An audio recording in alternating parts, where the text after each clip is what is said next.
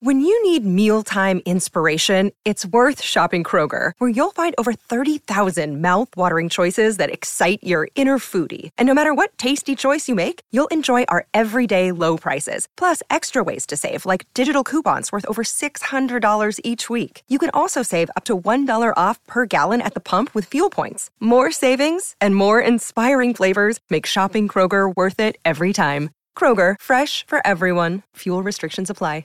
Oh, it's a goal. Who got the assist? Who got the assist?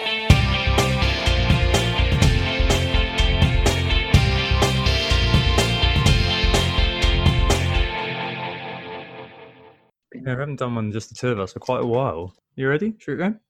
Yeah, yeah, I'm good. Hello. So, on a week where Kevin let down many and few prospered, we're back after uh, a 3 0 victory for Man United, the routine one, uh, saw off Villa at the end of yet another game week in this uh, very, very odd restart period. I've had a very good week, so I'm in a very good mood, as you'll hear about in just a minute. But as always, I'm joined uh, tonight by fellow late night podder Nick. Um, unfortunately, no Anthony today, feeling a little bit under the weather. And uh, Nick and I, well, we're back to the old school, aren't we, mate? It's been a long time since it's just been the two of us. Uh, how are you doing? You all right? Yeah, good. Thanks. So, mate, uh, back to the old times again. Indeed, just being me and you. Yeah, and as you were saying, the football's been coming thick and fast, which is um, pretty good for me today, as I can get over the absolute drubbing that Salah gave my team um, super quickly this week. Just say who we are. We are who got the assist. Find us on Twitter at WGTA underscore FPL for Tom, at WGTA underscore Nick for myself, at FPL Stag for the absent Anthony, and we're also on Instagram, WGTA.FPL. So our main topic will be about money this week and how slash where we spend it. In FPL, of course, we're not talking about what you do with your excess savings that you might have made over the sort of COVID period uh, due to not going to the boozer or having to travel over the last six months. Instead, we're talking about FPL, and yeah, we're just going to do a little bit of tracking, I think, to have a little look over the course of the season as to where the money's been spread uh, and, and where the money's been um, spread to now. And um, of course, we will also be doing our usual features starting with the market forces as well as answering questions and discussing transfers slash captains. But firstly, let's start with that game week review. And it's, it's a real turnout for the books with you, Tom, isn't it? With your bench boost. It's been the, the depths of despair to pure unbridling joy and a huge green arrow, which is what FPL is all about. So, do you want to tell the story? Oh, yeah, absolutely. I I'm I'm ecstatic. I've never actually had luck like this, and the whole time we've done WGTA, it's just been absolutely mental. 121 points. Um, I went from 240k to in the top 100k in the space of one game week. Dear me, I, I don't really know what happened. It it just started incredibly fortunately. I removed Matt D for Dawson uh, last minute. Remember last week, Nick, I was saying, yeah, you know, old Craig Mike Dawson, he might be worth a little look. Um, I got myself up Dawson's Creek in the end, kind of last minute for Doherty, and uh, he scored, scored out of nowhere, and the week kind of continued with not swing from there. Really, Pulisic coming through, Kevin De Bruyne, who I didn't captain. Sorry guys, only getting an assist and one bonus from five goals. That is that's unbelievable, frankly. Riyad Mahrez scoring, uh, Charlie Taylor an assist and two bonus points, eleven on my bench. Dean Henderson with a seven on my bench as well. Oh, and Mo Salah last night as well with the 18 pointer after lots of people had sold. I know that people were hurting, and I was feeling a bit bad yesterday about celebrating that too. But yeah, today uh, started off a bit innocuously, just four points from Dominic Calvert Lewin, who's absolutely, absolute toilet basically, and McCarthy. But yeah, Bruno, uh, my captain, came through, goal and assist, and it's looking like he's going to get all three bonus. Mason Greenwood again with a goal, again with bonus, and uh, Slabface Maguire as well. Uh, Slabhead, he got a six pointer. So 121. I've never had a game week like it as WTA. I don't think I've ever had it in the past as well. Yeah, what what a turnaround! Really, it's just everything went my way. We all have one every now and again, and it was just kind of my time. It was just so fortunate I bench boosted as well. Uh, but thanks to everybody who's been so kind to me on Twitter. It's been, it's been very very nice. How about you, Nick? How have you gone? Yeah, yeah, super impressive. You've managed to actually outscore my team by half a century this game, which is ridiculous. So I, I scored 70. It's, it's now actually saying 68 as it looks like Mason Greenwood might have lost two of his bonus points and it's down to one now. So looks like it's, it's 68 for my team. And unfortunately, that does mean a red arrow this week. Um, I'm, I've dropped about 10k overall rank in total. So uh, the gap is a lot smaller between myself and you. And you, you've easily got a chance now of pipping me as well for the season. So we'll see how that turns nah, out. No a bit excitement there. but yeah, I, to be honest, I felt like game week started off really well, like and quite positively with that sort of Pulisic um, return and Mahrez getting that early goal. Uh, but I think it just it quickly disintegrated generally. Which just De Bruyne was captain, he only got an assist in that five nil hammering of Newcastle. It's just unfortunate. I think you created about seven chances or something. He really should have had a few more assists in that game. And I saw Wolves lose their clean sheet at the last minute, which seems to be a regular occurrence for my team. So that was a bit rubbish. And then, then we had the Liverpool game. I own Sadio Mane and he decided to come on the 67th minute and do his best Eddie Nketiah impression by getting a yellow card within two minutes, meaning zero points. Meanwhile, um, Mo Salah got a brace and assist and, and free bonus, which is just obviously horrific stuff. Um, played Mason Greenwood though, got an attack and return um, in the game tonight, um, but Marcus Rashford um, ultimately did nothing again. So that was a little bit frustrating. So um, yeah, generally obviously disappointed with the, the red arrow, but um, you know um, only a few more game weeks to go. Yeah, I'm, I'm sure you'll get it back. I mean, you've, you've obviously had when we started, you had a fantastic couple of weeks. I'm sure it's just a case of variance, and next week, I'm sure you'll be back on uh, on a positive upturn. Um, in Anthony's absence, um, I'm not going to do an Irish accent for those hoping I will, um, because he'd absolutely slay me next time we next time we meet. Um, but he had a decent week actually. Um, I think it looks like he's going to come in at 78 points overall. He had John Egan. He finally actually played him incredibly. Got to the 15 points, the vaunted defender 15 points off him. Uh, had Bruno tonight and captain Riyad Mahrez and also had Pulisic and De Bruyne.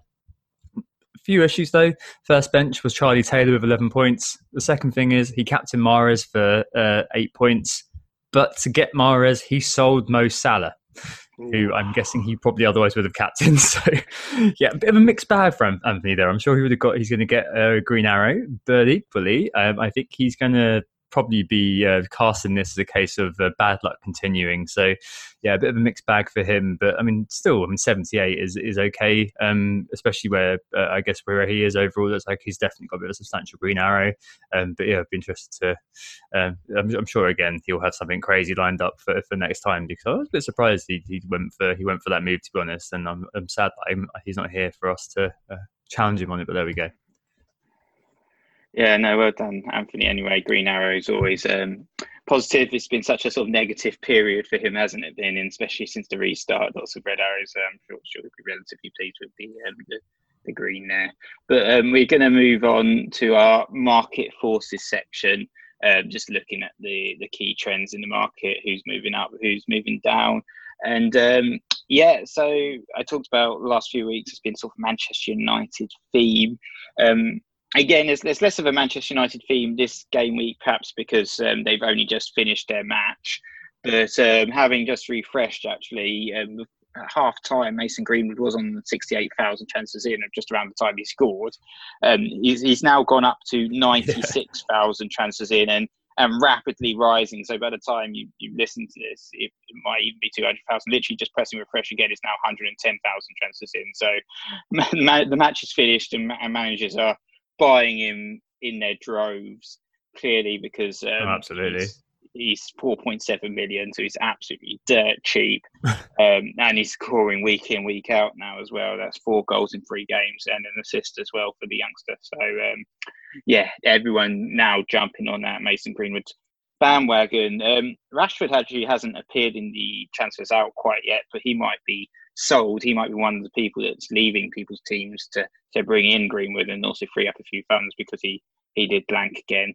But the other Manchester United player that's been brought in, who's now snuck into the top five, wasn't there earlier, is um, Bruno Fernandes. He, he's knocked um, Bukayo Saka um, out of the top five there. Uh, but um, yeah, uh, 42,000 transfers in for Bruno Fernandes at the time of recording. Mm. Otherwise, otherwise the other midfielders and forwards being brought in are Willian, 90,000 transfers in. He's the second most transferred in player now. Everyone jumping on that Willian wagon finally. And um, Vardy, um, Bournemouth up next, obviously seems to have found his shooting, but we'll talk about that later. 76,000 transfers in, and also Christian Pulisic, um, 63,000 transfers in. He's also looked um, very, very good in the last few game weeks. Yeah, certainly. I think that, um, as you said, just I'm also refreshing here and just watching Mason Greenwood's uh, net transfers in rise and rise and rise. He's now, yeah, he's gone up from what you just said a second ago. Absolutely crazy. I mean, uh, 4.7 now. I mean, at the end of the season, regardless, um, he'll be what 5.4 5.5, and he'll still be value. Like absolutely crazy. Um, as you mentioned elsewhere, the, the Willy wagon is, is rumbling. Um, Saka's been pushed out of the top five. And there's a couple of reactionary sort of moves as well. Uh, John Egan has been bought by. Uh, 35,000 it looks like here, which is interesting. He's just nudged up above Saka actually. So 15 pointer. There are still some casuals playing. I'm a bit surprised here that Mo Salah hasn't been picked up by too many. Maybe that's because of the price, and maybe that's because a lot of people who do own him already uh, are going to keep hold of him. 35% owned, um, but only bought by 34,000 so far. So um, it's definitely an interesting kind of uh, market at the moment. But who's being sold to facilitate these, Nick? John Egan, two goals in two games. Maybe um, people are replacing John Lundstram for for another John, thinking that you know he's a new goal scoring John at Sheffield United. Who knows? Because uh, John Lundstram's still being heavily sold, even though he's now back from injury. Fifty five thousand transfers out for him. Otherwise, there's also um, Todd Cantwell, who's apparently injured his hamstring and nobody actually noticed until now. Um, apart from the 55,000 managers that were hoping for a return and now sold him. And uh, Raul Jimenez, unfortunately, you know, he's been reliable Raul all season, hasn't he? But not in the last few game weeks. His uh, longest dry spell of the season, I think it is. Um, so three games and no goals, no assists. So um, people getting rid of him. I benched him this week actually and, and got away with it. And like um, when I benched Mason Greenwood the previous week. So a lot of people um, selling Raul probably to bring in uh, Mason Greenwood. And uh, the, the other man actually in your team, I don't know if you mentioned because he a bit embarrassing to own, but that's Dominic. Calvert Lewin. one point um, here. Also, one point wonder this game week. Hasn't scored or assisted since the restart. Um, sold by 40,000 um, managers at time of recording. Yeah, certainly. I mean, there's quite a few kind of going on there, aren't there? I've noticed as well that Rashford is uh, steadily gaining sales. He's uh, been sold by 35,000 at the time of recording. Um, I mean, you're a Rashford owner, and I heard your roar as he was through on goal at the very, very end there. There must be a lot of very, very frustrated Rashford owners out there who are just looking at the price differential between him and Greenwood and thinking, well, what the hell? Why do I own Rashford if Greenwood presenting better outcomes for less money? But yeah, no, overall, I'm, I'm, not too surprised by all of the things that are going on. Like Son as well, I'm sure he's going to pick up some sales over the time. He's still, I mean, 7.6% owned now. And Mane as well, who didn't start against Brighton, sold by nearly 40,000, but you may well find that those people are punished because I'm guessing he'll start against Burnley anyway. Um, but yeah, I guess what's interesting there is the key trend. There's a continued sort of prevalence of these kind of cut price individuals like Greenwood. And Nick mentioned earlier that Saka as well was in the top five until the United game just just now in terms of transfers in. Um, and I guess that kind of drives us to have a look at where we where should we spend our money. And there's a mixture, I guess, of kind of looking at where we are now and how things have progressed over the course of the season. Obviously, we're not going to do this in too much depth, but we whistle stop tour just to kind of have a look at how things have gone over the course of uh, the campaign. In in midfield, certainly, we've been noticing the rise to a power five to end the season. FPL Diablo sort of set the tone here with his question this week. He asked if a 4-5-1 is optimal now due to the fact, you know, there's no value in the front line, he says. You know, Jimenez, as we spoke about on last pod, and Dominic Calvert-Lewin, as Nick said, an embarrassment to own. So this week is kind of, you know, general chit-chat about kind of cash allocation, as me and Nick would call it portfolio allocation in our jobs. What's the right way to spend our money and how has that changed over the course of the season? I think, yeah, just um, quickly thinking about FPL Diablo's question, the 4-5-1, I'm still I'm actually more of a fan of the three five two over the four five run right now. Uh, big at the back, it was um, in vogue at the beginning of the season. Uh, perhaps not so much in vogue now. Um, we've had a few questions on the last few pods, and it seems to interchange week in week out. But currently, I'm, I'm still in favour of the, sort of the, the two forwards now. You know, with Mason Greenwood emerging and, and one another. We'll, we'll talk about forwards a little bit later, but there's certainly a few options out there. But to start with the defence, um, big at the back. That was something that we were we were quite keen on at the start of the season, wasn't it? Tom? Yeah, yeah, definitely were. I mean, to take you back to the halcyon days of game week one, obviously not everyone went big at the back, and it wasn't just us who were kind of underlining this theory. Uh, to name, but of course not shame. We still stand by this, and I'm guessing these guys would too. Uh, Nick's bosom buddy uh, Neil Murray, and of course the lads James at Surgeon down at FPL, both you know they all they all love this idea as well. And it's just it's just value, and the idea that defenders over the course of the season would give you that value. Nick famously always said that uh, a wing back is always much better value over a second or third striker in your FPL team because over the course of the season they're going to score you more points for the money that you pay. Big at the back is worth mentioning is not all five defenders being big boys. Um, so at the start of the season, it was the Rad. It was a back three of Robertson, Trent, uh, Alexander Arnold, of course, and Dean. Um, but I think uh, we just got unlucky really with that, to be honest. I mean, uh, I maintain it was unfortunate that Alisson got injured, and that more than anything led to the downfall of Big at the bat, at least in kind of popular uh, in the popular mind's eye, I suppose. A few early clean sheets there, Nick. I think we'd have been laughing. Like in preparation for this um, for this podcast, I rewatched uh, Pukki's goal in game week one. I'm 100 percent sure Alisson would have saved that, and. Uh, Adrian being a prat in game week two and giving the ball to Ings. And I just think all those points that were lost, you know, like I think that we would have uh, been laughing, wouldn't we, if those things hadn't have happened? So I think if Alisson's injury and a few other bits and pieces were what really derailed that theory. You know, there were a few highlights like double clean sheet in game week four, double clean sheet again in game week six. But you know, the likes of Lundstram, Martin Kelly, and Nick's case, Rico uh, became a lot more prevalent, didn't they? And then that meant kind of big at the back, eventually dissipated by sort of game week eight or nine. Yeah, it was the trend at the beginning, and and to be honest, like I, I stand by those arguments. As you said, it was unfortunate with Liverpool, but the main argument was that there's plenty of value in the defence. Expensive defenders cost 5.5 million, upwards 7 million at a push, and when you compare the sort of the 5.5 million uh, defenders or the six million defenders versus forwards that were on offer at the same time, such as Troy Deeney or Andre Gray. There was no contest in terms of who the best assets were. And I remember even like at the preseason, we were looking at the prices when the prices emerged, and we were look, we were hoping for some really cheap midfielders, a few that caught our eye. And we were a bit annoyed by their prices actually, like the likes of Harvey Barnes and Dwight McNeil coming yeah. um, so much more expensive than what we thought they were going to be. And then you had the guys that scored 200 plus points last season in Trenton, um, in Robertson and Van Dijk. And both of those guys being 7 million and 6.5 million, and Trent being only 7 million. And you, you compared the prices of um, Trent at 7 million versus, you know, Mesut Ozil, for instance, in midfield at 7 million. It was like no, no contest in terms of who would be returning the FPL points over the course of the season. And yeah, as you mentioned, there were a few other assets out there like Lucas Digne, who um, also caught our eye at the beginning of the season, and some of the Manchester City defenders that we were eyeing up uh, before Laporte got injured and, and basically killed the Manchester City defence as an option as well. In terms of big at the back, we're a bit unlucky how it worked out. And as you mentioned, Rico as well. You keep you keep talking about Rico being my guy, the guy that brought me all this success. I just think actually, of you and I think of Diego Rico. I don't know why. Just it, I actually off the back of that because I I was basically thinking no, he was crap for me. I was like he's so rubbish for me, and you you seem to think the opposite. So I thought I better check my stats here. And uh, so over the course of the season, he got me five points the first time I played him, but after that it was zero, one, one, one, minus one, two, five, two, one, and I okay. missed all his eight and six and nine pointers. So it was it wasn't uh, wasn't great time for uh, this guy. Wasn't, okay. No, but he was he was there right until I wild carded after after the break. So he was basically a mainstay in my team in game week one and kept coming on for one pointers. But the point still stands that he was doing well as a as a four billion enabler and the likes of John Lundstram as well. Obviously was absolutely fantastic. And he fitted quite mm-hmm. well in sort of a four man defence to play John Lundstram and then three other guys, and, and, you were laughing all the way to the bank pretty much week in week out with um, sort of a premium defence, especially with some of the Liverpool guys, even though they weren't keeping the clean sheets. The likes of Trent and Robbo were still getting plenty of assists, um, especially for Trent, made him an absolutely um, brilliant asset over the course of the season.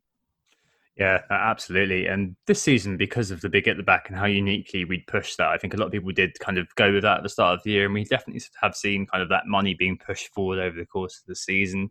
Um, as mentioned, the likes of Lundstram, Martin Kelly, and it turns out not for Nick, uh, Rico did enable that movement forwards, and the likes of Soyuncu at 4.5 million being an absolute mainstay in many teams. It just meant that money moved forwards, right, overall. And now we kind of come to the point where we are looking at. I mean, we, there were a couple of weeks as we kind of satirized uh, through the questions from J- James Corral and uh, Desperate and uh, where people were kind of flip flopping about whether big at the back is a good thing. Now we're kind of of the mind that perhaps it's uh, time to be pushing that money forward again. And we're at the point where we're kind of thinking, are even the golden goats like Trent sellable? Is there any remaining value there? And in a lot of cases, like we're looking at it and thinking, well, it's hard to make a case for going for having that money at the back because you know, for example, FPL Geek asked, should we sell United assets to make room for forwards? Um, probably. I mean, probably you should have Martial, Greenwood, and Bruno Fernandes at the moment. Maybe based on tonight, maybe based on the last few weeks, and you know, it's just looking at the case at the moment. The value seems to be completely disappearing from from the back and moving forward. Right, Nick? I mean, maybe the likes of VVD, the man that you were eyeing up, is, is one of the only kind of levels of value there are. Yeah, I, I still think Trent has value. He hasn't um, got many attacking returns recently, but Liverpool still picking up their clean sheets. They've got Burnley at home. I fancy them for a clean sheet there. I wouldn't be actively encouraging people to sell Trent because certainly the one week I didn't have him this season, I got punished by a 24 pointer from the guy. So um, very much in the same vein as don't sell Mo Salah. I w- I wouldn't sell Trent. I'd stick with him until the end of the season. I probably would say, you know, you could potentially double up on Liverpool, but with Arsenal and Chelsea in 36 and 37, it might be a bit of a gamble now.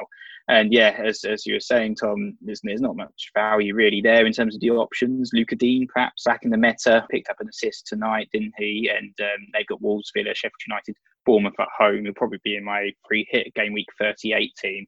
So um, he's one perhaps that I would consider if you are desperate to try and take some punts on some premium defenders or even still risk it on a Chelsea guy because they've got Sheffield United and Norwich at home, though they have been pretty defensively suspect over the course of the season with Kepa, so that's a bit of a gamble. But um, yeah, in, in, general, pains me to say, but there's there's not as much value in the defence at the moment. It's certainly more about the midfield. But I think with the amount of cheaper options available in midfield and forward, and because there are value picks, it doesn't matter too much. We're all kind of at this stage of the season where we're all kind of a bit flush for cash now, aren't we? So you can you can afford to have some expensive assets in defence and expensive assets in midfielders, especially if you're playing guys like Mason Greenwood because he cost you so little. So I'm, I'm benching like an eight million forward in Jimenez right now. So uh, and and playing three defenders. So I think there's certainly still um, there's still value in defence, but it's, it's, starting to spread more to the um, other positions as these youngsters emerge, like Saka and Foden and, and Greenwood. Yeah, certainly. I mean, I've got Maguire, um, I've got Dawson, who, um, as I detailed to you, Nick, so I was pushing him last week and then end up uh, taking my own recommendation to you for myself. Um, Dawson's uh, attacking uh, threat has been very decent amongst defenders. Um, Kortney Hause, I'm not sure I believe the data, um, but Dawson's been, uh, yeah, consistently fairly threatening. I've noticed in the Watford game uh, that he was the target of all of those set pieces. Him, uh, John Egan, and uh, uh you know, like Tarko and stuff. So all the centre backs, basically, you know, you're going to get 90 minutes from. I've got Maguire too, and I've still got Trent, but a little bit worried about uh, the Burnley game. But that's by the by. I'm not going to um, speculate about that. Should we let's go let's go to the forwards actually, um, rather before we move on to the midfielders because obviously as I said at the start, that's the kind of the spicy bit at the moment. It's worth noting, of course, that Big Up Top also had its day. I know at the moment we're looking at the forwards as being a bit of a desolate wasteland. Uh, over time, it has had its moments. So, well, game week one, there was a lot of Kane love but less about that, the better, I think. Um, but there was kind of a time when Abraham, uh, Vardy, and uh, Jimenez or Rashford occupied our thoughts. So it was either the VAR or the Vag. Um, Abraham had been doing well since the start of the season, but after that Newcastle game, Vardy really exploded. He rose from 8.9 million to 10 million in the space of 10 game weeks. And uh, between game week 7 and 18, Vardy scored an astonishing 110 points, 28 more than the guy who was in second, who was Danny Ings, um, a guy who we've both, I think, overlooked pretty strongly this season. That's by the by, I suppose. Jimenez as well, after a very slow start, dipped all the way to 7.1 million by game week 10. Also found his feet by game week 12. He matched Ings actually between then and the restart. So between game week 12 and game week uh, 29, uh, Ings and Jimenez. Ings and Jimenez? Ings and Jimenez were on the same level. And between game weeks 12 and 16, I guess, was the real heyday for forwards. It was the Vag for me, but I was enviously looking at Nick, who had gone for the VAR instead with Rashford. And uh, that was Rashford's time, wasn't it, Nick? He really propelled you up the ranks back then. Yeah, certainly getting on Rashford at that particular moment was um, a, a, really good period of the season for me. He was at that moment, he was Manchester United's talisman. And it was before the days of this sort of powerful front four that they seem to, or even front five that they seem to have developed since the restart. But then it was all about Rashford. He was the key man. Martial was kind of playing more of the Riker goal, but Rashford was scoring week in, week out. It was a great time to, to own him. Unfortunately, now it feels like slightly different with Rashford, and I know a lot of managers are wondering what to do with him, as you saw from the market force as well. Many selling from um, selling to Mason Greenwood, and I've generally discouraged sort of red roulette esque moves in the past, but in this particular case, I, I, can kind of understand the logic behind it. Just because Rashford costs you nine point one, Greenwood costs you four point seven, you could use that money and and you know turn a Cantwell type figure into a Mahrez type figure, or even better than that. So mm. I can understand a little bit of the logic um, there, and uh, you know Greenwood, he he he probably looks like the, the must own forward now. I feel like I had the um, issue with the benching headache last week where I benched a guy and I couldn't fit him in. Um, and that that was foolish of me. And this week, I, I luckily managed to get my bench call right by benching Jimenez. And and I feel like a lot of teams, as we saw, Jimenez seems to be the full guy as well. A lot of people selling him off to the blanks, but I think actually, in, in the terms of the forwards, there are options out there. Danny Ings, who you mentioned, both of us have overlooked him over the course of the season. He's a player I've not owned all season. I think game week 36 for me, he's going to come in yep. somehow. Um, Brighton and Bournemouth um, for those games. I know you're targeting him um, as a possible captain option. He's had four goals since the restart, and again scored tonight. So he looks um, he looks really good and has had, had an absolutely great season. And yeah, the Vardy party that's back now as well. He's got Bournemouth up next, so you're, you're targeting him as well. I don't see I can fit him in, unfortunately, but Vardy um, well on the way now to potentially winning the Golden Boot but he does have Aubameyang as well on his tail. Aubameyang's another player. Um, he's he's overlooked a little bit because of the price. 10.9 million. He is the most expensive of the um, you know, plausible forward options, and I'm excluding Kane deliberately there, who costs a, a cool. So he's, just, he's the he's in the, in the well, a ten a ten plus million centre back, isn't he? As you said last week. Did you see the data? Yeah. I tagged you in it on uh, on Twitter, didn't I? The, yeah, his data. He got more touches in his box than in his Bournemouth. It was, it, and he was actually to, he was actually playing quite well as a centre back to be it's a weird one because he was he was their he was Spurs' best centre back in the last couple of games. He's getting all the clearances, all the headers. you know, he's doing a good job back there. Uh, but yeah, we are all laughing. Working, unfortunately, as a, as a forward, but but I think with Aubameyang, I did. I think he's probably going to come in on my free hit on game 38 as well. He's, he's got to come in, hasn't he, for that Watford home match? Um, a few people might be interested in targeting him in early if you don't have your free hit because he um, has Aston Villa away in 37, Watford at home. So he might be another one after he gets um, the tougher fixtures out the way. Though you know North London derby could easily you know bang a couple of goals against us in that one mm. as hmm. well. So he he definitely represents another option. So I was a bit negative about forwards when we talked about them. In yeah, you were. Like, now I'm feeling like oh you know there, there, are a few guys that certainly can fit into the team, and that's why I'm, i was thinking back to um, the question we got asked at the beginning from um, four five one from FPL Diablo about the four five one, and uh, yeah, I, I, think I think you can fit two in. I think a three five two seems to be the, the optimum right now. Yeah, certainly. I think the junior senior uh, Greenwood Vardy lineup is where I'm going to be next week, and I think the junior middle guy, uh, Greenwood and Ings is where I'm going to end up eventually. Um, I mean, you mentioned Greenwood there, and uh, you know, at the price, we're all going to be wondering, oh, is he prone to rotation? Well, Ole's just been asked um, about uh, him, they were asked, is he now first choice? And he's turned around and said, you can't leave players out when they score goals. So I'm guessing he's in the first team for quite a while. 4.7 million. Value, value, value. Um, as you mentioned, Ings and Vardy looking very, very good. Um, but unfortunately, it's at the expense of Jimenez. So, I mean, we've, we've spoken about this a little bit. And in terms of the talisman, um, majority of the talisman are forwards. And fifth to eighth and top 10 point scorers are forwards. But since we did that pod that Nick alluded to, when we were all just like, yeah, yeah, you know, Jimenez maybe. Times really are a changing.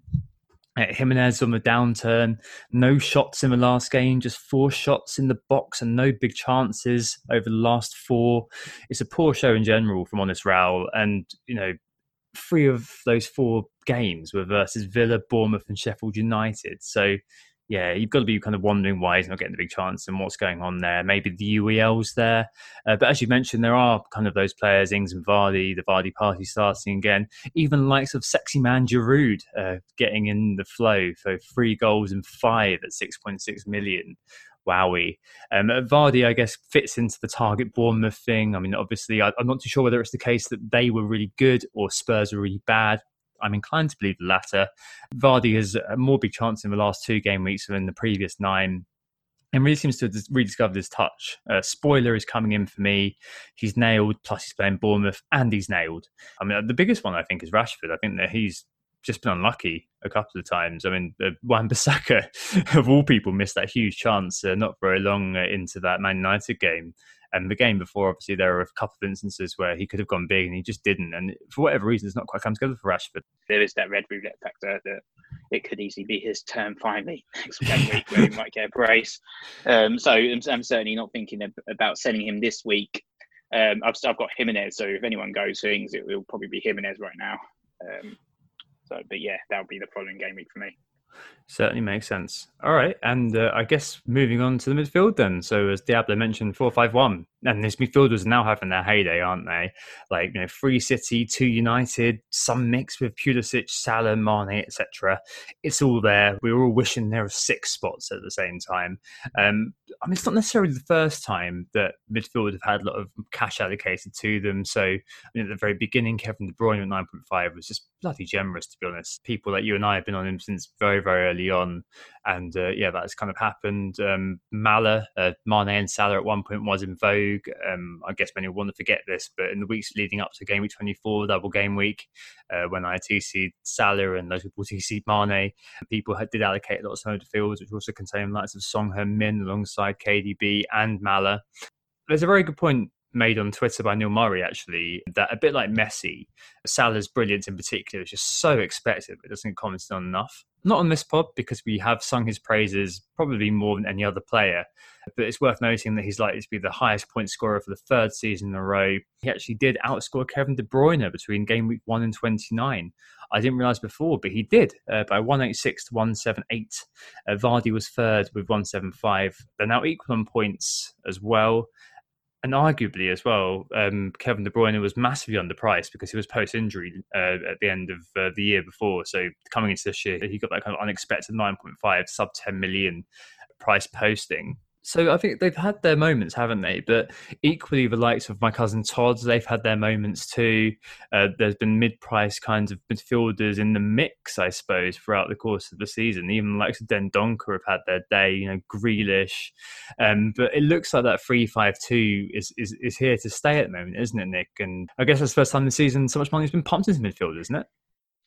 Yeah, I think so, and it definitely feels like five midfielders almost isn't enough with with the amount of options that are available, and, and certainly none of the five I have right now feel droppable. So it's constantly a forward that seems to be missing out. So I've got Mane and De Bruyne, and Pulisic, Fernandes, and and Mahrez right now, and it's just cause, causing me nightmares in terms of who plays in the team. And you know, you know, outside those five, too many players. And outside of those five, I, am missing. I haven't mentioned Salah, who I obviously don't own, but also Anthony Martial, Raheem Sterling, um, Phil Foden, who's emerging as a choice, and even even Willian, who all sort of represent kind of excellent investments and, and fantastic value for your money right now. And I mean, it's. Um, it, it also shows in, in who's scoring all the goals. So four midfielders have have scored four goals um, since the restart, and uh, you know that's more than forwards. In, in terms of forwards, it's only Ings and um, actually Bruno Fernandes now has five goals. So Bruno has five, yeah. unbelievably. Willian, Foden, and Martial have four. Whilst in the forwards, it's it's only Ings and Greenwood that have got four. So all the goals are coming in from the midfielders. Uh, midfielders.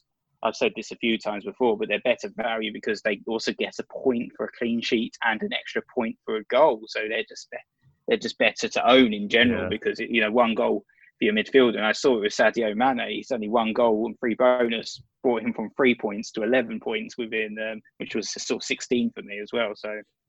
Yeah, no, absolutely, and you smashed it last week just off the off the base of that. Um, a really good stat here is that uh, since the restart, nine of the top ten point scorers have been midfielders ridiculous. Uh, and that, Bruno Fernandes, after tonight's performance, has taken him above Willian, who was before tonight the top point scorer since the restart, uh, which just goes to show why we've moved to a 3 5 2. Um, and it's completely reasonable to do so because you're just following the trends, following the numbers. There's nothing wrong with doing that at all. Uh, but with nine of the top 10 scorers being midfielders, are we confused? Is there too much choice? You betcha. It's a really tough uh, kind of scenario where you've got Willian, Kevin De Bruyne, Fernandes, uh, Martial, Raheem Sterling, Phil Foden, Riyad Mahrez, Christian Pulisic, Mo Salah, and David Silva, um, who's equal with Aubameyang in equal ninth, all in the top 10. So there's a lot of choice there, and it's really hard actually to allocate the resources to try to cover all eventualities. At the end of the day, I think you've got to make a choice, and someone's always going to miss out. So for me, it's Martial. Don't own him, and luckily this week Greenwood has covered that. But over the last kind of couple of weeks, when Martial got the hat trick, and also uh, when Martial uh, did very well last weekend, it didn't quite happen it's almost like an inflated situation, like with Salah versus Mane, where some weeks you're going to be in clover and other weeks it's not going to quite work for you. With whoever you select and however you select it, you're always going to be missing someone, aren't you, Nick? I mean, is there any way that you can cover everyone? I don't think so, is there?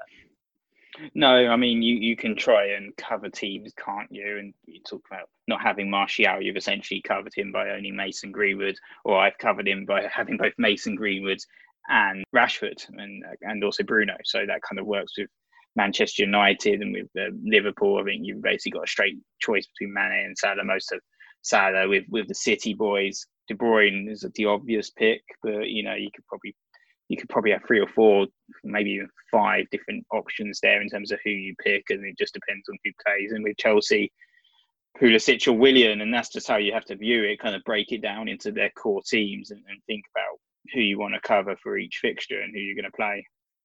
Who have we got midfield wise then? Um, I've got, um, as I mentioned earlier on, uh, I've kind of gone with the middle road sort of strategy of having Salah, Fernandes, Mahrez, De Bruyne, and Pulisic.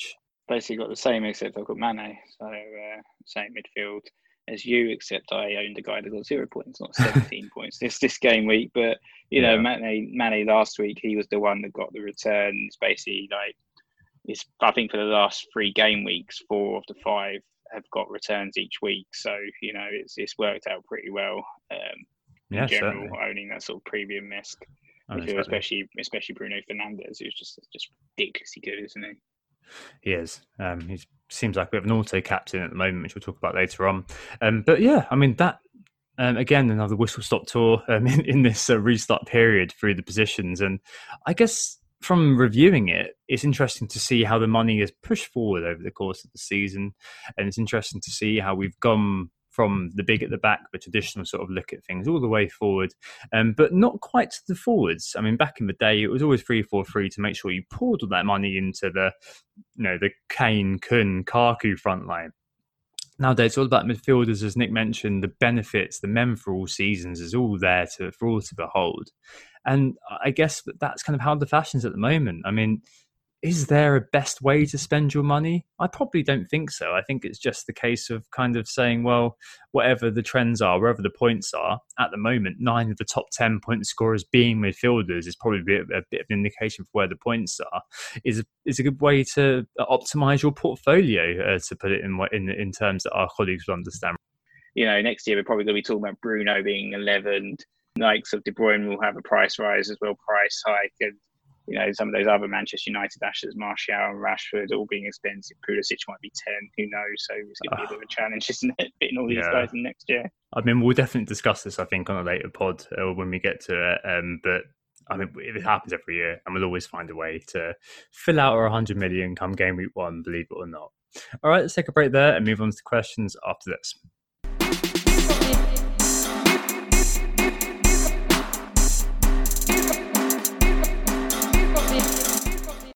So we're back and, and we're going to do a quick fire update on the Who Got the Assist mini league because obviously the Manchester United match has only just finished. But still at number one, it is Jake Gallagher with Sheffield Wednesday this game week. He got 71 points. Um, yeah, and he captained KDB. He's now got 2,232 points. He's just having an absolutely fantastic season. So, so well done, Jake, there. But um, yeah, on his on his tail, 15 points behind um, cleared the deficit by six points this game week um, is Hadi Mansour with uh, Kevin 11. He scored 77 get, uh, points this game week, also captaining KDB. In fact, all of our top five went for KDB, so any Bruno captainers um, would have gained a little bit of ground tonight. But in third, it was Nathan Wollaston with the Woolly ones. He got 72 points this game week. Um, Alex Coates in fourth with Hallow at me, 74 points and Adam Warner with um, Green Arrows up into the top five now with Bury 94. He got 84 points this game week. So some some fantastic scores there um, from some guys that have had some really, really good, really consistent seasons. So well done all the guys in the mini league there. Yeah, well done, guys. Um, yeah, fantastic. Uh, especially uh, Jake still uh, still going on. I think he had a two figure rank uh, last time uh, he at me at the start of the game week. So yeah, long may that continue. really fantastic performance for those guys. Right, questions this week. Uh, we actually had quite a few, so thanks very much for all of those. Uh, the first one is a combi question from two friends of the pod. So, FPL Death Star asked with Liverpool blowing hot and cold, City mildly inconsistent. Are there any teams out there at the moment you would consider reliable? And in a similar vein, uh, Adam at 35 Who, another friend of the pod, asked with relegation places now looking fairly decided, can we still count on the likes of West Ham, who lost to Burnley, and Spurs and Arsenal for some semblance of motivation? Or is that dead now too? Basically, is there any reliability left in what we're seeing, Nick? It's uh, definitely falling apart, isn't it, apart from the Manchester clubs? Well, yeah, I think Manchester United would be the obvious answer here. I think pretty much everyone who's active will now be tripled up on Manchester United assets and and that's because they, they are absolutely smashing it, aren't they? They're free scoring. They, just look great. Even Paul Pogba looks like he's um, going to sign a new contract and score the goal tonight. So very much happy days in the uh, Manchester United camp. Something we haven't seen perhaps since the Sir Alex Ferguson era. So definitely a reliable team, and they've still got some great fixtures, haven't they? So United, um, and as you said, Manchester City as well. Next four games you know, obviously they had a couple. They've had a couple of dodgy games for some reason since the restart, but you really have to fancy them against Brighton, Bournemouth, Watford, Norwich. They just absolutely smashed Newcastle, didn't they? You know, characters like Kevin De Bruyne certainly can be relied upon, and, and there's a few other supporting cast characters that are definitely worth a punt. Only problem, as we said before, with City is because they've got such a strong playing squad that there's there's probably going to be rotation. So might be this game week. Unfortunately, Mahrez and KDB misses out, which would be a bit annoying for us. And mm. um, and I've, I've, been quite defensive of Liverpool. I would still say they're a reliable, reliable team. And we saw it last night that if you don't hold the likes of Mo Salah, you, you're really exposing yourself to risk, aren't you? So um, Liverpool, I would still be singing their praises. And Burnley at home at next, you know, that's going to surely going to be a clean sheet, isn't it? So I, would I'd say all of those teams. Um, and to answer Adam's questions, you know, I don't know if the relegation places are still decided. Like the West Ham and Watford certainly aren't safe yet. They need to be top of their game. It would have been open if um, that Callum Wilson goal had not come off um, Josh King. Bournemouth would have actually won tonight, and that would have only put them one point behind Watford and West Ham. So uh, they have some tough fixtures, Bournemouth, but likes of Bournemouth, likes of Aston Villa just need one win. Aston Villa could beat Crystal Palace uh, next game week and it'll be an open race again. So um, Knights of West Ham really, really need to do well and um, against Norwich up next and Watford up next. So you can definitely count on their motivation and having focus to deliver, and then that that put some of the West Ham assets um, as as options, especially Antonio. I think we've got a question as well. West Ham was mentioned by Adam above, and uh, the question was from FPL Meteor actually, who asked, you know, is, is Antonio a worthy punt? And I think that it, with regards to all of this, the Manchesters are the consistent teams. As Nick's mentioned, anybody worth their salt is on Free United at the moment. Probably on Free United attackers. I've got Maguire, but there we go. The rest look like a case of consistently inconsistent right now, apart from Spurs, who are consistently terrible. Uh, which is why last week I kind of said uh, look more at the weakness of the of the opposition rather than looking at the strength of the team um, itself to some extent. West Ham was mentioned above, and I guess you know they've got two games, good games coming up in Norwich and Watford, and Norwich may especially be a good game to target. I, I know that people who wouldn't be have Everton assets, for example, um, would be disagreeing with that. Um, but you know the likes of uh, Antonio or Bowen um, look like fine punts um, over the next kind of couple of games, right? Don't they, Nick? I mean, if there isn't this consistency apart from Manchester teams, and we're all probably going to be fairly settled on these players. Um, it sounds like surely the likes of Antonio are interesting. Yeah, I think Antonio is an interesting asset. Certainly with those games, Norwich, Watford, Manu, and then Aston Villa at home in, in that game week 38. And Antonio, he's actually been performing really well in terms of the underlying stats since the restart. So in the last sort of five games, he's um, had 17 goal attempts, which puts him second only to Mo Salah. So he's getting plenty of chances here. 14 of those have been inside the box as well. So plenty of sort of close range chances. And he's nicked a couple of goals. Um, he, he's um, actually creating a lot of these chances himself because he's had 34 penalty box touches as well, which is third for all midfielders, only behind uh, Mo Salah and Christian Pulisic. So Antonio is certainly getting into the right positions and creating a lot of chances for himself as well. And uh, in those fixtures, Norwich and Watford, I certainly wouldn't write him off um, in terms of getting a return. And if you're looking at a, a bit a, a, real differential, if you're not interested in some of those other midfield assets that we mentioned earlier, you know, they play for the big clubs and fancying, you know, um, someone in the relegation battle playing bottom of the league, then by all means, take a punt on Antonio for sure. All of these sorts of players, especially if you are pushing um, to try to improve your rank, probably going to be a good idea to fit in.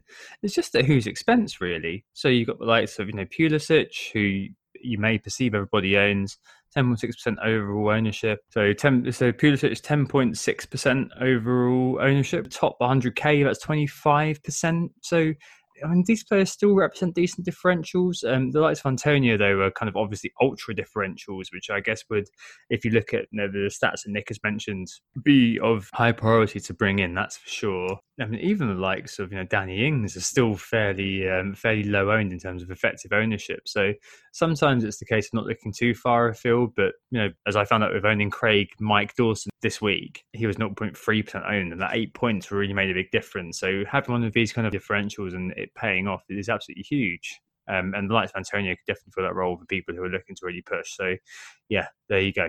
Right, next question. Keepers revisited. Latty asked if we have any updates on the best keeper to end the season with. Um, I mean, Nick, you're, you're sitting pretty with Pope and Martinez, aren't you? Um, but he's got a couple of poor games, Liverpool and Wolves. Are you going to be playing him regardless, or are you going to be kind of uh, fielding Martinez and just kind of hoping for the best? Well, I think the unfortunate thing is that Martinez also has some tough games, so I think I'll probably be sticking with Pope there and just just playing him as a set and forget for the rest of the season. I mean, this guy's had 14 clean sheets over the course of the season, incredible record for um, a club like Burnley, um, and that kind of puts him on the podium right now for the Golden Glove. Um, even though he's got sort of likes of Alisson right on his tail, and yeah, he, he has been an excellent goalkeeper over the course of the season. Unfortunately, I've only had him for about three or four game weeks in total. But yeah, um, since I brought him in, I haven't looked back. You know, gone to the forgotten days where in Gazzaniga and um, Matt Ryan doing absolutely sod all for my team. But the other the other goalkeeper that I brought as highlight was one I had right at the beginning of the season until I sold him on my wild card, which then I had goalkeeper disasters for the rest of the season between sort of game week six to game week 30 until I brought Pope back in, and that's Dean Henderson, Denders. And um, yeah, he would be the one that I would say perhaps would be the best keeper if you wanted to choose a keeper right now to keep for the end of the season. Um, I thought they put in an excellent def- uh, performance against Wolves defensively, and I know Sheffield United have looked a bit suspect um, mm. at the back since the restart, but there are a number of mitigating factors around that. Firstly, it all started when John Egan got himself sent off. Before that, they were looking pretty solid in that game against Newcastle, down to 10 men. Things fell apart. They also had Jack O'Connell injured. And then the other game that they looked really poor in, Dean Henderson was also ineligible for, which was that Manchester United game where they're missing Egan and Jack O'Connell. And Jack O'Connell was back for that Wolves game. And um, he was the man of the match on the match on, on the day with Sky Sports. And they highlighted some stats um, where they he was basically top for all the key metrics such as like most blocks, most interceptions, all that kind of stuff. Um, where they kept an important clean sheet. And I think having that full strength Sheffield United defence with Jack O'Connell, John Egan, Dean Henderson, Basham as well um, is really key for um, Sheffield United. And I think, um, yeah, they, they certainly looked a lot better again in that Wolves game. And I'd probably say Henderson. So it's a, it's a toss up between Henderson and Pope, really, for go- uh, goalie of the season, isn't it? It is, and uh, that's heartening for me because I've got Henderson, so we'll be able to compare over the next few weeks who does well and who doesn't. Um, Henderson um, has Chelsea at home, Leicester away, Everton at home, and Southampton away. So none of those fixtures look particularly favourable. Um, he is um, in a game week first seven up against Dominic Calvert Lewin, so I'm guessing that's a clean sheet in the bag. I, am stuck with basically uh, Henderson and Alex McCarthy. I think I'm just going to leave it that way. Um, McCarthy himself, he's got Bright, he's got Man United next. He's not going to be playing that.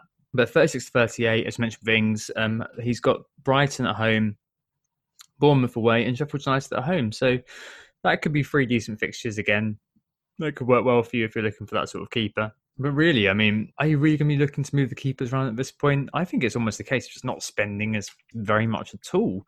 If you're looking to get rid of a keeper for some reason, I don't know why you would. Maybe you're trying to you know, sell, sell Ederson to free up a space, and you're looking to kind of uh, sell Ederson to free up a city space, and you know looking to reinvest that money. I mean, Ederson, I think, is probably the highest scoring goalkeeper of them all since since the restart. But yeah. I mean, should I'd, you be spending that much on a keeper? Really? I I'd mean, I'd looking at Martinez. Yeah, I'd probably say on on Ederson, I'd say you you shouldn't sell him. He'd be the player to keep, especially with the sort of you know rotation central of Manchester City. Ederson's the one player that's going to play all of those games. Brighton, Bournemouth, Watford, Norwich. You know that could be four clean sheets right until the end of the season. So he would be another potential goalkeeper option. Say say you're flushed for cash. Say you've got Greenwood, you've got Saka and Foden. You you got all this money that you don't know what to do with. Then um, you know bring in Ederson if you want. But uh, as Tom said, we wouldn't really encourage people to tinker with the goalkeepers too much and, and focus on the rest of your team and just try and set and forget until the end of the season. Certainly, certainly. I mean, even with Ederson though, six million seems a bit luxurious in a goalkeeper, doesn't it? I mean, normal times, the fact that there's no City defender um, would probably mean that you completely divest. If you were, you know, he's the only now member of that City team, but I mean, with a ceiling of just six, it seems like a lot of money to pay. So, yeah, I don't know. I, would be tempted to go if you were still wildcarding or something. Just go with Martinez on his own and just reinvest the rest elsewhere. To be honest, right. Moving on then final furlong frowns. Uh, the aptly named FPL PTSD says more an observation and possibly related to his Twitter name. Uh, but he's noticed since the restart, his FPL approach has been less happy-go-lucky and more anxiety slash FOMO leaning. He's been overthinking a lot. He says he's still having his best season, but he's wondering if anyone else is going over this too, and if we can speak to that. And I think it's, it's definitely one worth mentioning, just because I think it can definitely happen a lot, especially if you're as invested in FPL as we are, or if you get more invested in FPL. So it sounds like this guy is fairly new to the scene, or at least he's been there for a year or so, but is having a good season, and suddenly FPL is meaning more and more to him. I think when you get more and more involved with FPL, you start to attach far more emphasis on game week outcomes. And obviously, this week I've had a great game week, but in the past, I've had horrific game weeks that have impacted me a lot. Um, it definitely can hurt and we've all been there. We really have. It's easier said than done just to say, you know, stop overthinking about it, stop being hurt by it. Uh, a couple of tips I've laid on in the past, which I'm going to relay again, are just behavioral nudges to kind of feel better about it. Uh, one is to note down your intended moves when your bus team reopens and see how the game week outcome challenges that. I think that's very, very useful. Um, it's probably a way of kind of stopping the self doubt from creeping in and things like that. And two is just to wait for the red mist to dissipate before making transfers, which also includes alcohol induced transfers. Um, so, for example, last game week I was angry and I almost bought Kane and almost sold Salah, but I'm glad I didn't now. And I think that that's kind of an experience that I've learned through the time that we've spent doing this. It's perfectly natural to feel upset, to feel like angry about how your game week's gone. Um, but accepting it and de- dealing with it is probably a very good way of doing it.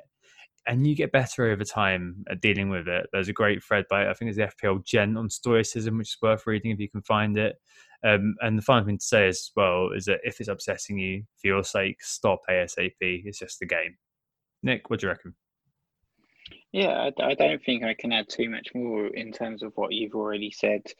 Um, I think anxiety and, and fear of missing out or FOMO, it's, it's easier said than done to say just try and avoid it where you can because I can I understand it. It's kind of just a it's a natural psychological reaction. I think terms of the game weeks we got right now, we're quite lucky that when you have a bad game week, you don't even have time to digest it.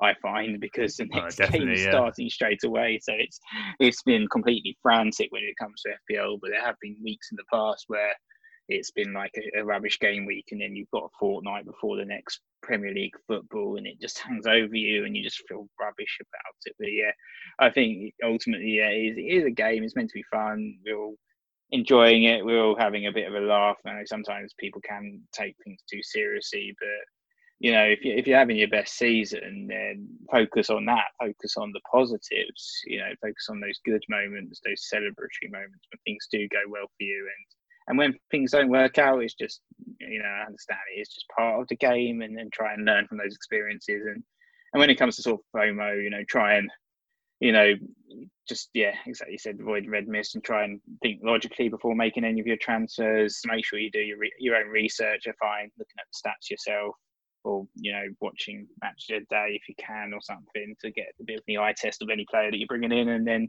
that way you can mm. feel that your decisions were vindicated and, and weren't you know over, you know reactionary Exactly, exactly. And linked to FOMO, the king of FOMO, FPL Goops, um, he asked us a similar question around bench woes and selling woes. So, existentially, he says, which is worse?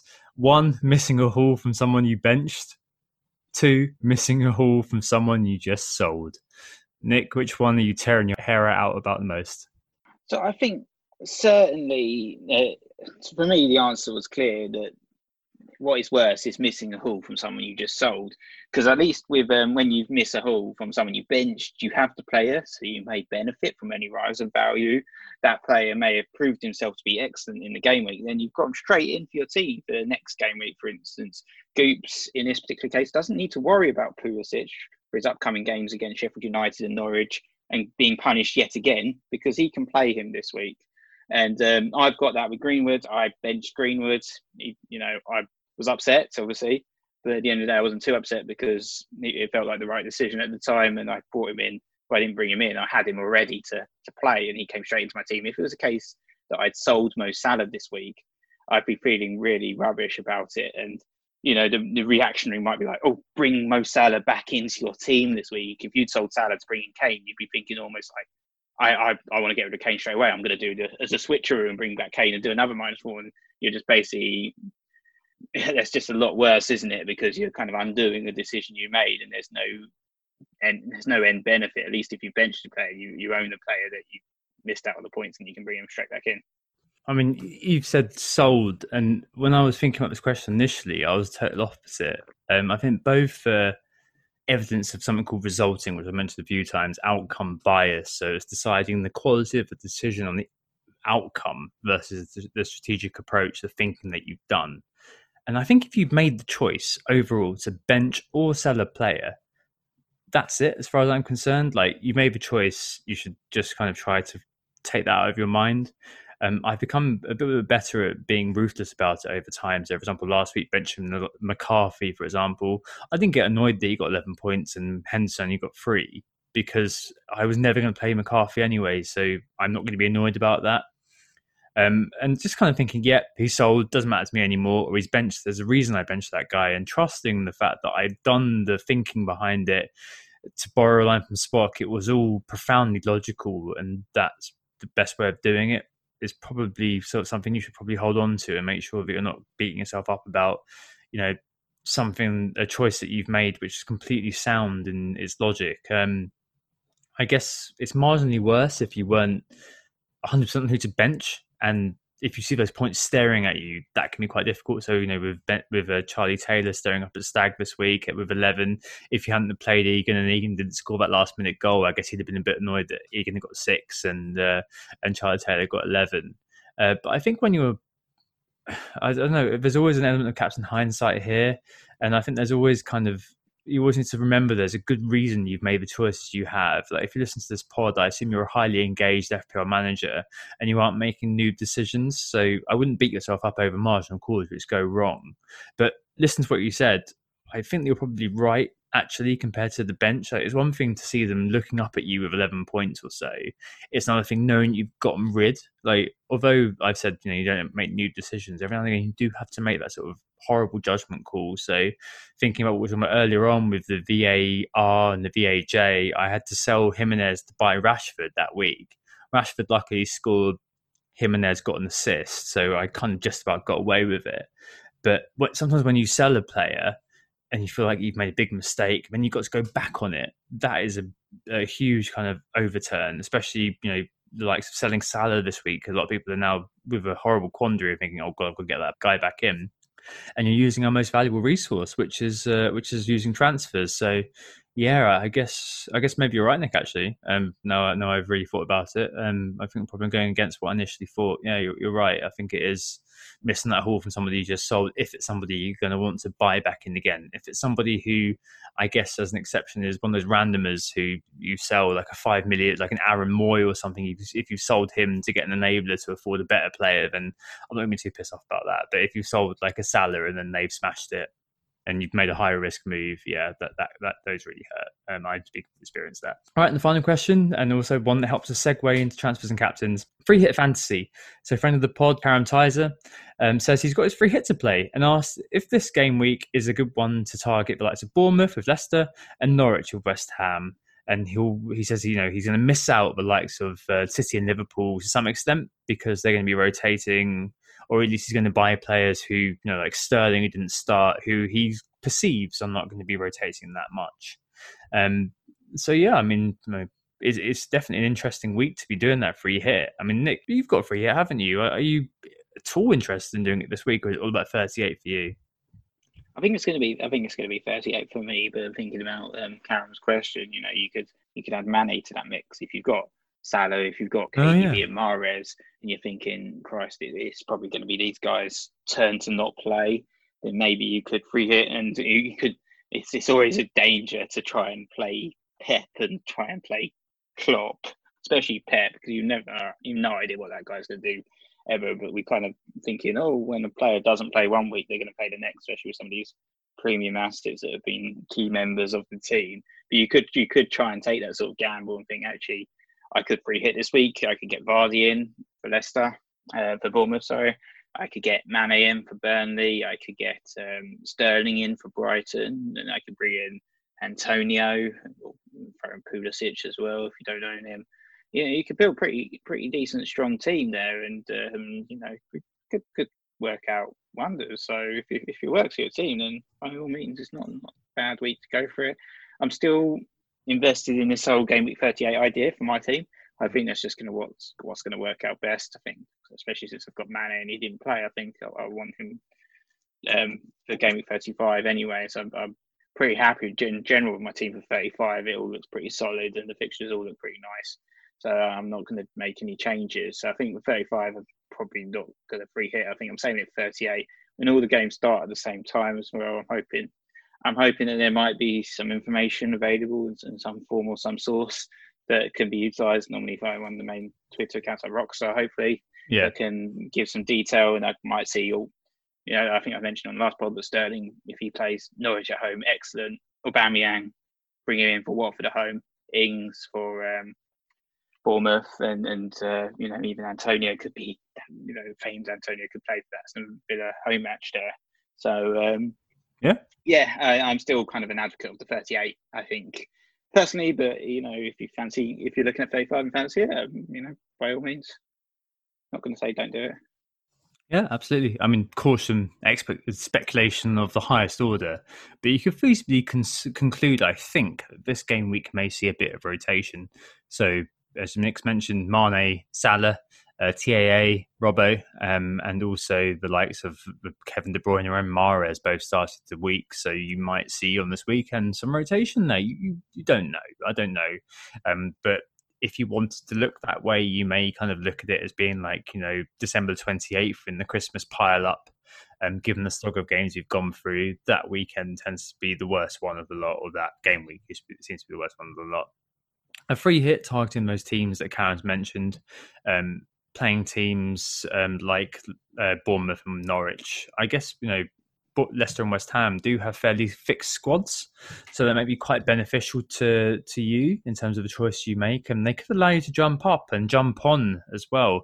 Low owned players like Antonio, Bowen, uh, Vardy, uh, uh, no Maddison, of course, but someone else in Leicester f- for one week only, as well as getting in, as Nick's mentioned, like of Mane, um, who could well be your captain against Burnley, because if Salah doesn't play, then Mane's going to do very, very well. I'm expecting Salah to play, by the way, just because I think he'll be looking for the golden boot. But but there you go, and you know maybe you'll have the chance as well to grab that United player you haven't quite you know got around to owning yet. So uh, so there you go. I mean, as always, you you know the risks, but I think that there's definitely a fine case of the free hit this week. In the same way as Nick said, there's probably a fine case to do it on the final day. Um, also, the benefit of Nick's uh, free hit 38 is that he can dead end into 37 as well. So just make uh, game week 36 and 37 heavy transfers, and then kind of think, yeah, you know what, this is it, game week 37. I'm going to just get a random uh, 38 team together, and off we go. So pros and cons to ways of doing it. I'm sure there's a there's always a, a good reason to do whatever you do. Right, and transfers and captains. What are we going to do this week? I uh, have already confirmed my transfer this week. Uh, I confirmed it after the game before we podded, uh, which is Vardy in uh, for Bournemouth. This is a little bit different though to my initial strategy. So last week I said Operation Target Bournemouth. Off we go. Unfortunately, because I've got an 119 it now looks like rather than 121 points. Ah, oh, big boo. Um, I probably am going to captain Bruno like basically everyone else is going to do. Um, I think looking at an EO with 200%, the guy's on fire. It's going to be really, really hard to go against that, especially at home. I, I, I'm not. I think that my risk, even my risk appetite, is is not quite there with Bruno. Um, this week there was a little bit of risk appetite because I thought that Bruno and KDB were 50-50 and everybody went to KDB, so I thought I'm going to zag and go to Bruno on the split this week. I don't have that appetite. I'm probably going to captain Bruno against against Southampton. Nonetheless, I'm going to have Vardy. He'll be my vice. He's nailed. He's playing Bournemouth and he's nailed. Um, and it's a case of bye bye Jimmy. Um, if he hurts me, as I mentioned a second ago with the answer to uh, Gucci's question, I actually don't mind really. It's a decision I was always going to make. I made the case. Um, I, I, I, laid the groundwork uh, with the Dawson buy for uh, for Matt D and it's just a case of how sunk cost that fallacy is um, over the next kind of uh, a few days. But yeah, I'm, I'm perfectly happy with my team. I do think this weekend, idle speculation alert is going to be a bit of a rotation war zone. I'm I've got Mahrez, I've got KDB, I've got Salah, I've got TAA, I've got Greenwood. Okay, uh, Bruno's not going to be rotated, but I wouldn't be surprised to see Mahrez, De Bruyne, Salah, and TAA, two, three of them being rested, and my whole bench to be involved. My whole bench is Dominic Calvert Lewin, embarrassingly, uh, Saïss, and Taylor. Um, I wouldn't be surprised for a lot of people to be scrabbling to get 11 this game week. I think it's just kind of reaching that December the 28th sort of level at the moment of tiredness, but uh, we'll see. We'll see. Um, but yeah, I'm fairly kind of happy. Um, I'm going to execute my plan, but as I mentioned, I'm going to swap the captain from Vardy, how it was going to be when I was really chasing, to Bruno now. I've got something, something vague to defend and a way to move forward, I suppose. Nick, what are you doing? Yeah, that's interesting. Actually, I was surprised by that. I thought you were going to go for Vardy and, and, just shoot for the moon, to be honest. But mm. just, uh, I don't know. Um, I was just looking because I originally had it on Bruno personally, and I was thinking about Southampton a little bit and just how, how defensively solid. It's not Ings has obviously been doing the business for them, but they've also mm. been pretty solid defensively. I mean, uh, I mean, the key, the key, the key thing to remember, of course, is that the key thing, of course, to remember is that a lot of people were saying that Aston Villa had the third best defense since the restart, and they lost three 0 to United. Like, the uh, Bruno's on on it at the moment, and United really as a unit are on it. And I just think, mm. um, in normal times, if I was really pushing for it, if I didn't have this week, I'd have gone for Vardy. That's for sure. But because I've had this week and because I want to just continue the momentum, I think just leaving it on Bruno and just treating him as also captain now is probably the best way to go. I remember like the year when you captain Salah all the time. My first year doing WTA, you absolutely smashed it because you kept that consistency, kept it simple. This guy keeps scoring, keeps scoring. You kept saying week after week, this is what I'm going to do. Captain Salah and did really, really well. Um, I think I've got to take a leaf out of that book and just keep going on Bruno. Think that's just kind of the way i am looking at it now. That's fair enough. He was my initial captain, but I think um, I've got Greenwood and Rashford, so I'm already tripled up on United attackers. Essentially, to captain Bruno would mean quadrupled up for my team. So, right, I think that would be kind of like four United attackers. It seems a bit Yeah, well, obviously they're doing fantastically, but I thought, you know, what you said to me about Mane actually saying he was he was a perfect captain. Really, I'm, I'm kind of thinking maybe I should go for him. So that's kind of who I'm going for with the armband now. I think I just go for Sadio Mane and say you you've given me a zero pointer. Um, you've given me a, you've given me a zero pointer, but you know now now you need to reward me and try and and there's a sort of like a psychological element to that. But I think maybe I think just let's go for let's go for um, Mane. I think um, I'm not going to do any transfers.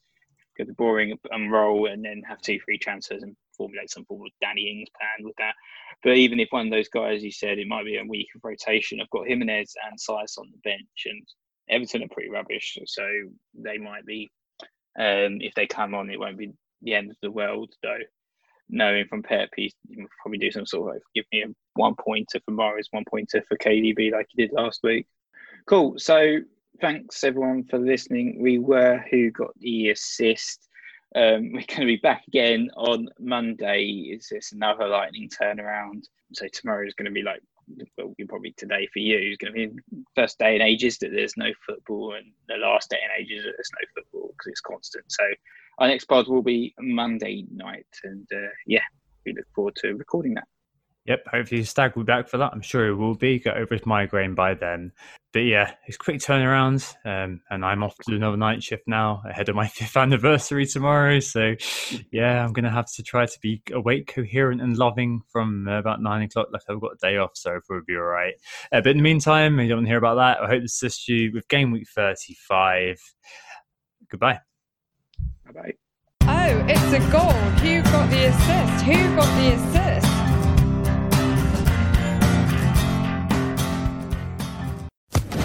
Social Podcast Network.